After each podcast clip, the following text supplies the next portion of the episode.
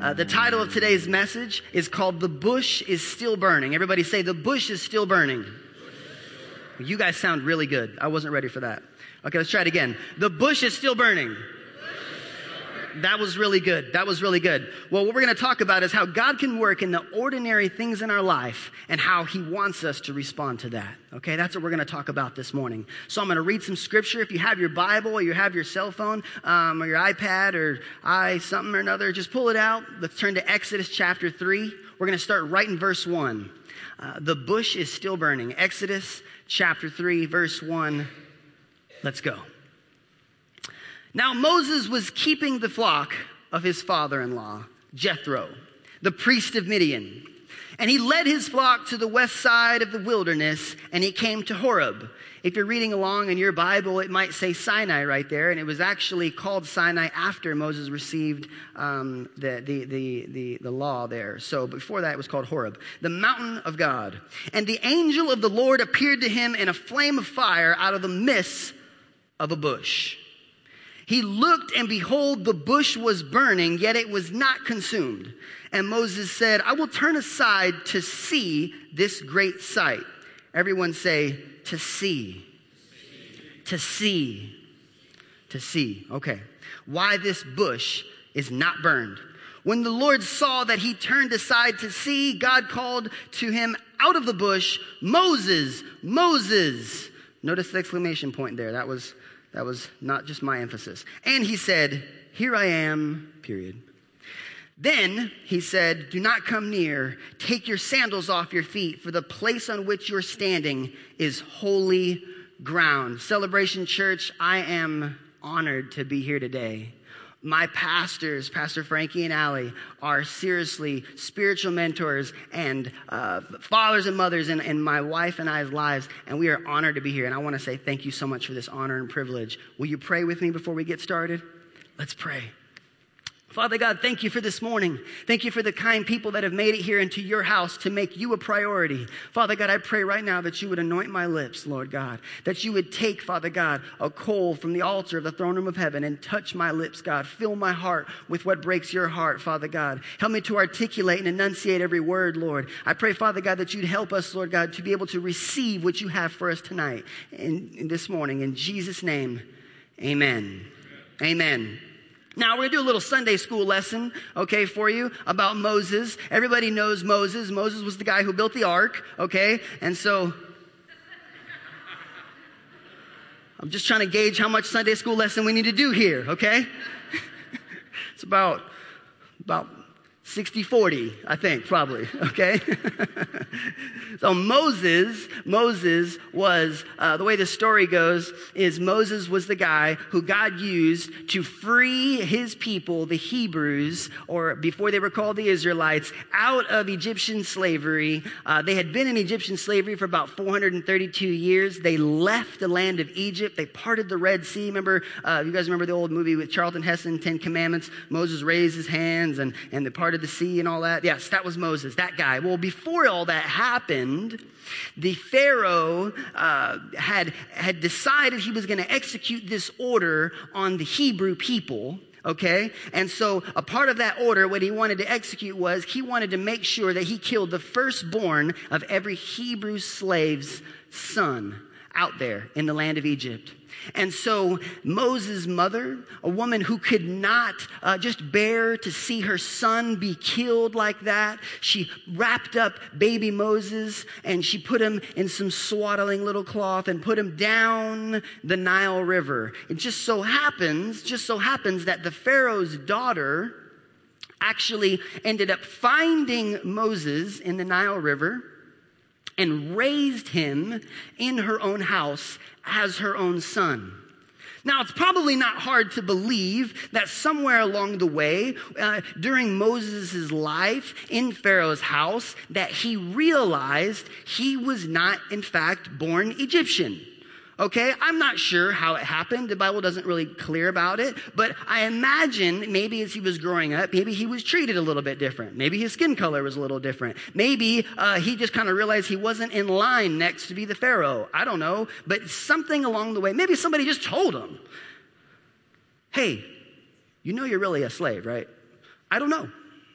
So, Moses begins to deal with this and internalize this, this problem that he's got going on, that he is not actually an Egyptian citizen, and that something about this, this, this place that he's been raised in, it just doesn't feel like home. And so one day, the Bible goes, that the story tells us that he's out walking and he sees an Egyptian slave driver beating a Hebrew slave. And it says that this, this righteousness came inside of, this injustice came inside of Moses, and he decided to take matters into his own hands. And he, I mean, he must have been, I mean, imagine now, Moses must have been a pretty strong guy, like pretty big, because it says that he killed this man with his bare hands. So either he was like really awesome at like Muay Thai or, or MMA or something, but, but he just took care of this guy and he buried him in the sand, okay?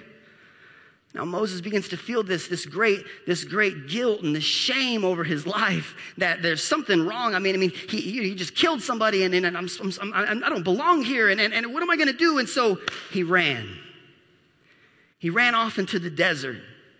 In fact, it says that Moses spent 40 years in the desert. Now, this is where we pick up in our story. You see, Moses wasn't doing anything wrong. In fact, it seemed like Moses had a pretty ordinary life. It seemed like he had a pretty good life, right? It seems like he had a job, right? He was, he was, he was obviously doing something with the sheep. He had, he had a family. He'd been raising a family. He had a father-in-law right? And so uh, he, he, had, he had been doing some things while he was in the desert that would, that would propel him into his future. They weren't hurting him. Um, they were good things. They're normal things. They're ordinary things. Things that you're supposed to do. Like you should have a job. You should have a family. You should have some sort of lucrative business or something. It, it, it was, he was doing what he needed to be doing. I call these days these days, in seasons like that in the desert, I call them the unannounced days. You know, they're the days in our lives where we do things that are just ordinary. Nothing extraordinary is happening. Some of us are kind of all waiting. I know I was, anyways. I could just say me, me alone. I've always been waiting my whole life for that like moment. You know what I mean? Anybody else ever felt that before? That like moment where like you walk on the stage or something, everyone's like, ah you're just like, I've done it. I'm here, right? I did it. I don't know, but I'm still waiting. A moment hasn't happened. But it, it, it, so I know that there's everything else that's not that moment. Well, those are unannounced days. The days where it's kind of like you just keep going through the motions and keep just doing what you're supposed to be doing and doing what people have always told you to do and just doing what needed to be done. That's where Moses was. And so one day, as Moses was walking through the desert, it says that he saw a burning bush. Now, interesting, interestingly here, that that Hebrew word for see, that word is pronounced or said ra'ah. R-A apostrophe dash A-H. Ra'ah. Okay, so it's kind of like, uh, you like, you like raw sushi? Ah. raw ah. Okay? Ra'ah. Ah, ah. mm, don't like you as much. Raw ah. Okay, I'm just kidding. Um, so, that word ra'ah, what it actually means, not just see, it means to perceive. Everybody say perceive. It means to perceive. And so, Moses that day is walking in the desert and he perceives something happening. Now, rabbis teach, rabbis teach that the, uh, the bush burning, that instance in the Bible, rabbis teach that that bush burning, that it had been burning for years. You see, when we read it, we, we think of it and we just say, oh, the, he saw a burning bush, as if the bush had just been burning. But it's very possible that that bush had been burning. It had been burning. So you see, Moses that day, as he was doing his ordinary, regular thing, which, just so you know, seeing a burning bush in the desert, it's a dry place, it's hot, it's really not that uncommon to see something on fire, okay? But there was something about it that he perceived it differently. He, he started to notice there was something different. In fact, if you're following an NIV, it even said, That is amazing when he looked at it. Why? Because it says that it burned, but it was not consumed. It was on fire, but it would not go away. So what I say all that to say that that day as Moses was walking through doing the ordinary, regular thing in his life, he began to perceive what God had always been doing in the desert. Every day in his life, he began to turn and notice that there was something bigger happening there. There was something happening and it had been going on for a long time. Moses just decided to notice it that day. How many people do you think walked past that same burning bush and did not notice that God was there? I believe that God is looking for a generation of people. He is looking for fathers. He's looking for mothers. He's looking for students. He's looking for grandparents. He's looking for a city and a community of people that will turn and see and notice what God has been doing all along. It's the truth.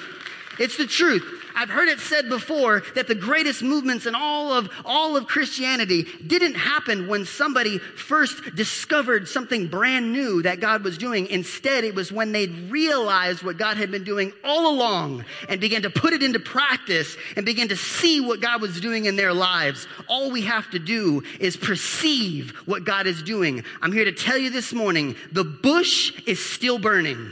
The bush is still burning the bush is still burning. Take it from me. The past couple days have been hard, okay? I just had a hard couple, hard couple of days, okay? Yesterday particularly was also hard, okay? Now, yesterday was my seven year anniversary. I know that's not a long time, but it was a long time to me and my wife. My wife's right here. Come on, stand up. Stand up. Enjoyable seven years. Stand up, sir. Smoking hot Mexican lady. And no, she did not she did not eat a watermelon. We are pregnant. We are having a baby. It's a boy. I know. I know. I know. I know. Thank you. I'm just kidding. yeah, pray for me. We need the prayers. We need the prayers. Anyways, past couple days have been really difficult. In fact, as I was kind of just going through the motions of what needed to be done, and I tried to make a special day for my wife yesterday, and and uh, these different circumstances and different things are happening. Um, we have my, I have a five year old daughter, and we have a, a little girl with us as her cousin. Her name's Miranda, and and they're two alpha females, and when two alpha females get together, it's kind of like. You know, it's just like someone needs to go to bed or me or something, but it's just something's got to happen here, okay? I'm not used to this. It's crazy. It was wild. Yesterday was wild. I remember walking through the house and I remember just thinking, God, please, I just want today to just go good. And, and why is this happening? And can you believe? And I got a text message. I'm like, are you serious right now? And so all of these things are happening. And I remember just recollecting and coming to my mind, Lance, the bush is still burning. And I started to think, God, what are you trying to show me in this situation? You see, it's the unannounced days, the days that you go through as a mom doing laundry or as a dad driving an hour to work or as a student studying later than everyone else studied or working those those two a days in football practice that no one else gets to see, but it's in those moments where God can meet you if we would just perceive that He was there. It's the truth. So, how? How does that happen? How can we do that? How can we do that? I'm going to give you two points this morning. Two points. The first one, the first one is you have to turn and see. Everybody say, turn and see. Turn and see. You see, has anyone ever put together a puzzle? Anyone ever put together a puzzle? Raise your hand if you have put together a puzzle. Okay. Raise your hand if you have seen a puzzle before. Okay, thank you. There we go. We all know we're on the same page here. I thought we do a Sunday school lesson on puzzles. Okay. I have a puzzle piece here. Pastor Dwayne, if you could hand that to me. You see, whenever you build a puzzle and you have uh, you have these pieces okay? Now their puzzles come in all different shapes and sizes um, and they have all kinds of different pieces. This is a single piece of a puzzle. Thank you. Exhibit a okay? This is a single piece of a puzzle. Now looking at this piece of the puzzle can you see can you tell what this is or what kind of picture it's supposed to make? Of course not. Of course you can't because it's a single piece. And in order to build a puzzle, or if you buy a puzzle, or if you ever help somebody build a puzzle, you have to have seen the lid of the puzzle or the picture that it's supposed to make, right? Good. Very good. So go ahead and throw that picture up there for me. Could you have been able to tell that this white puzzle piece actually just fit right about there, just right in that spot, and then you would have made a scene from Little House on the Prairie or something? Would, would you have been able to tell that this was a one, this is piece number one of 999 pieces from Little House on the Prairie 101 puzzle? No, you couldn't have, right? You see, I'm going to put this down for a second. Don't be distracted by it. You see, so many of us are building our faith journey or our spiritual lives off of a picture that is not Jesus. You see, Jesus is not critical. Jesus is not segregated. Jesus is not, is not rules and regulation. Jesus is not religion. Jesus is not a building. Jesus is not Christianity even. Jesus Jesus, the Bible says, is Savior. It says is God. Jesus is something that we live our lives towards and we believe in and we are redeemed by God through the sacrifice of Jesus Christ. That's who Jesus is.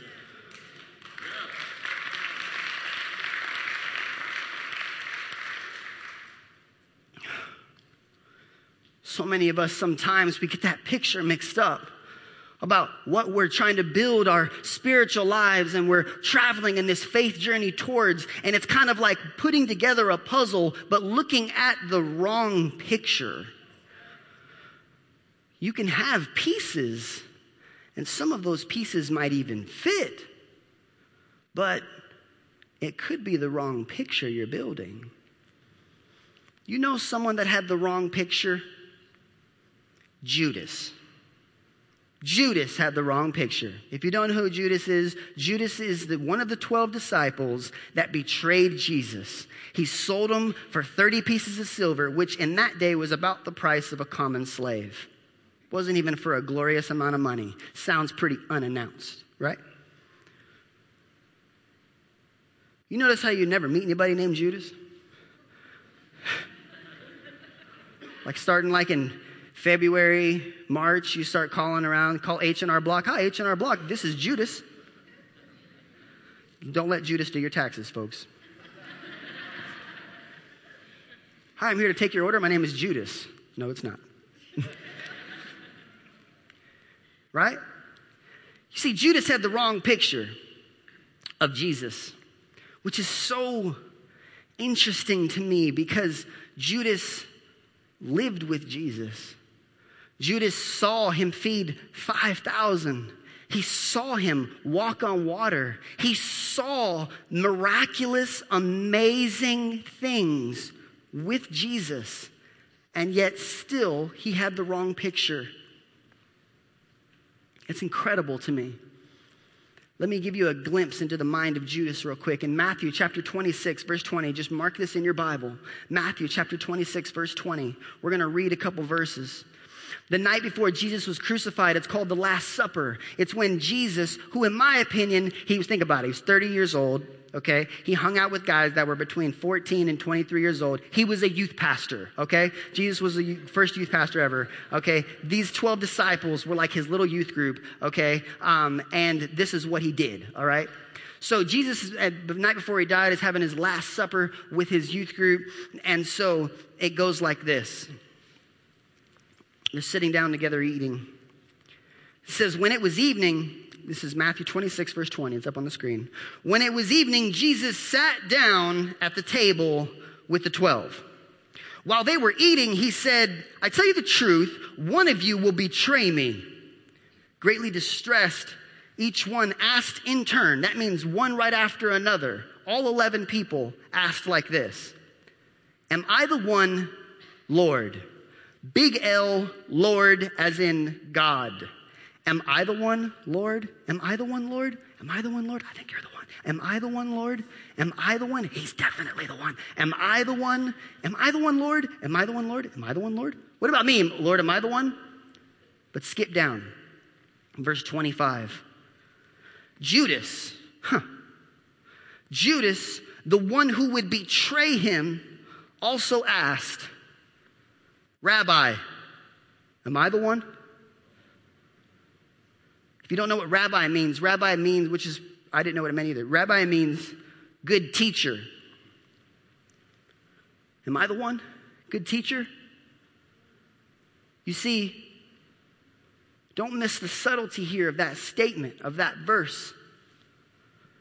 Because in it, you see a glimpse into the mind of Judas, a person who had the wrong picture of Jesus. You see, to Judas, Jesus was not Lord, big L God. Jesus was just a good teacher. And you see, when Jesus is simply a good teacher, when he's the reason that we have a good life, great job, great kids, kids in private school, but you don't fall down at his feet and worship him, the only outcome is betrayal. The bush is still burning, but we are missing it. It's possible to walk with Jesus and to never see him. It's possible to be within proximity of Jesus and to completely miss the whole thing. It's possible. It's possible. It's possible. It's possible to know him, but never see him.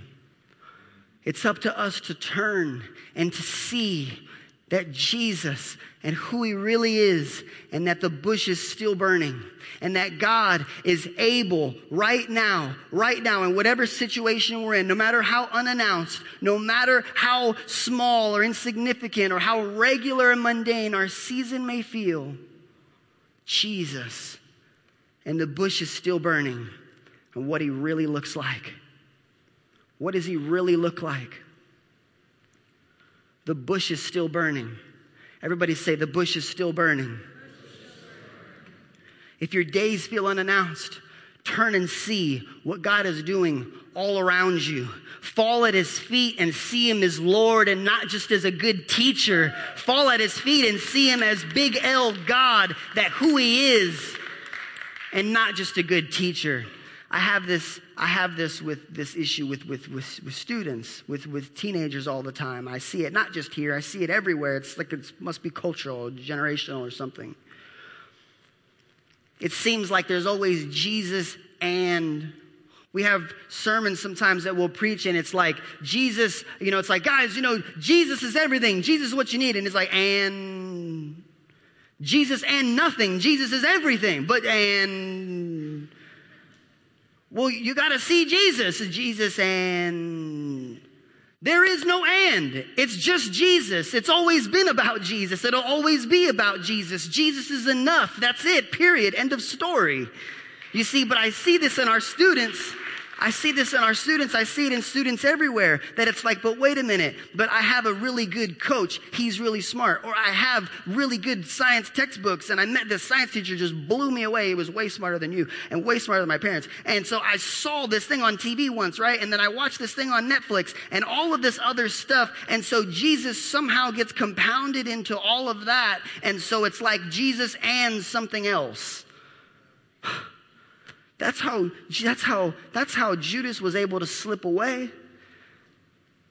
There was nothing evil about Judas. The Bible never says that. You know, it talks about things that happened to other people where they were controlled by outside forces, but Judas, Judas saw what everyone else saw. Judas was in the boat when Jesus was, was w- called Peter out and he walked out and Judas saw that said, that was amazing. But he didn't, he didn't, what happened?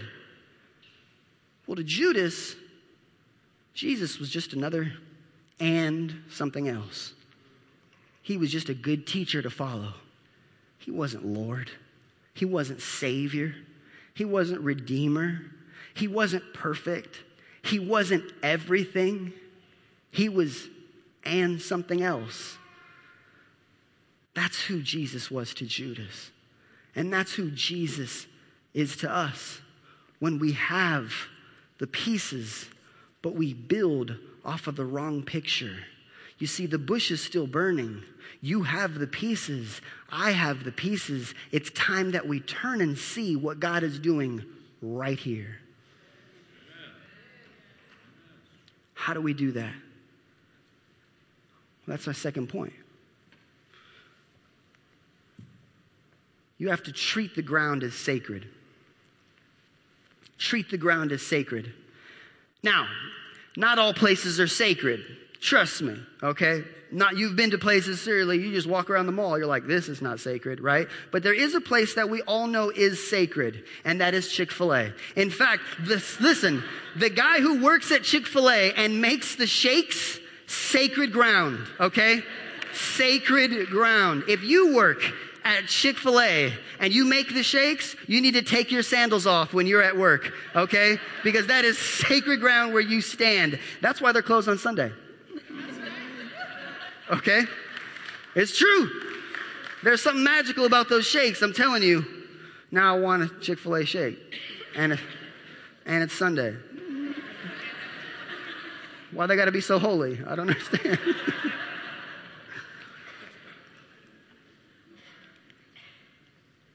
When I was 17 years old, I found myself chasing. I was lost. I was like Moses in an unannounced day. I was uh, looking for a compass, something to guide me. I just ended up at the wrong place at the wrong time. I ended up in a dark place for a couple years.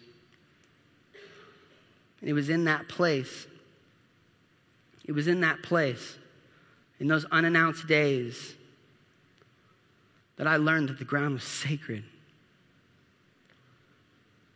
And I learned that even in the darkest dungeons, that the ground where I stood was sacred and the bush was burning in my life. And it wasn't something brand new, it wasn't something next. It was something God had been doing all along. It was a puzzle piece that God had given me that once I learned to treat it as it was sacred, it changed everything in my life. When I was in, when I was in prison, I found the word. I read it through six times. I didn't understand it all. Many nights I fell asleep slobbering on the book of Leviticus. But Luke 8:11 says that the seed is the word of God. And if it is a seed, then it has the power to produce a harvest. And if you've ever been found in an unannounced place, in an unannounced day, in a season of desert where you are dry and you are alone, then you need to plant a seed that can produce a harvest that can change it. And you do that by picking up the piece of the puzzle that God has already given us, looking to the bush that is already burning, to treating the ground you are standing on as sacred, turning to His Word, putting a seed inside of your heart that could plant a harvest of righteousness. Won't you treat His word as sacred ground? Church, if we could read, if we could read the Bible with our children, if we could read the Bible with our, our spouses and our loved ones, and if, if we could read the Bible with people that we said we really cared about, if we could find some answers to the questions that we our own selves have. it could produce a harvest that could change everything. This is sacred ground. Treat it as so. God's word is sacred ground. It's up to us to take the sandals off and to recognize that. You see, Moses went every single day, every single day are on the same path doing the same thing. And when he turned and saw this bush that was still burning, when he stood there and he recognized it and he saw it, God said to him something that changed his mind and changed his life forever. He said, Take up now, you've seen something, you've perceived something. Take your sandals off because where you're standing is holy ground. Moses was like, It is? I come here all the time. I, I, I, walk right past it. I mean, I bring sheep through here. You've seen what the sheep do. I mean, this is, this is, are you kidding me? This is sacred. But you see, what we didn't read past verse 5, go ahead and pick up, keep reading from there. the message and the word that God had given Moses in that exact spot from that moment forward changed the course of history for a whole nation of people. It changed his life. It changed his destiny. It changed his confidence in who he was and who he thought about himself. It changed him as a man. It changed him as a father. It changed him as a brother. It changed him as a leader. It changed him as a man of God when he treated the ground as sacred. When he picked up the puzzle piece and he said, Here in this place, God can use me. And from that moment on, Moses and the Hebrews, who would then be the Israelites, would change forever. I'd like to close with this last thought. You see, Jesus is always with us. The bush is always burning, the ground is always sacred. But that doesn't always make us aware of Him. I'll tell you something. You see, faith is not a safety net from the treacherous things of life. It's not.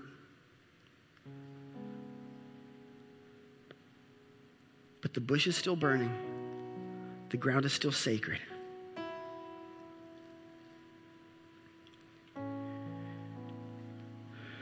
You remember my puzzle piece here? And remember that first picture that I showed you and how it fit that piece?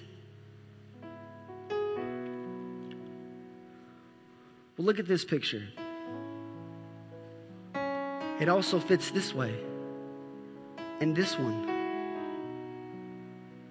Let me tell you something. You never forget I said this. Jesus was crucified, beaten, killed, convicted, shamed, judged wrongly by people who had all of the right pieces, but were building the wrong picture. So interesting that when Jesus was entering into Jerusalem riding on the donkey, for Passover week. People were laying palm leaves at his feet, praising Jesus, the Messiah is finally here. That at that same exact moment, the very people who would crucify him were in the temple across the street praying for the Messiah.